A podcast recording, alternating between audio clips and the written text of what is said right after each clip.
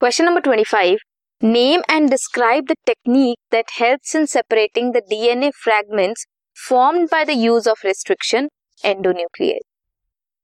That technique is that help in separating the DNA fragment formed by the use of restriction endonuclease is gel electrophoresis. क्या है technique? Gel electrophoresis.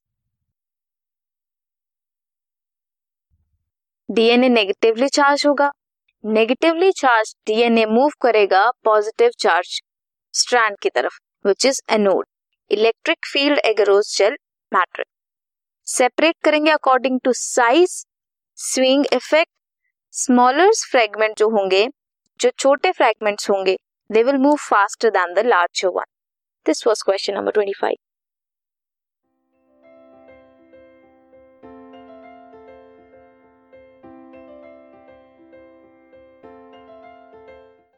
this podcast is brought you by Hubhopper शिक्षा अभियान अगर आपको ये podcast पसंद आया तो प्लीज़ लाइक शेयर और सब्सक्राइब करें और वीडियो क्लासेस के लिए शिक्षा अभियान के यूट्यूब चैनल पर जाएँ।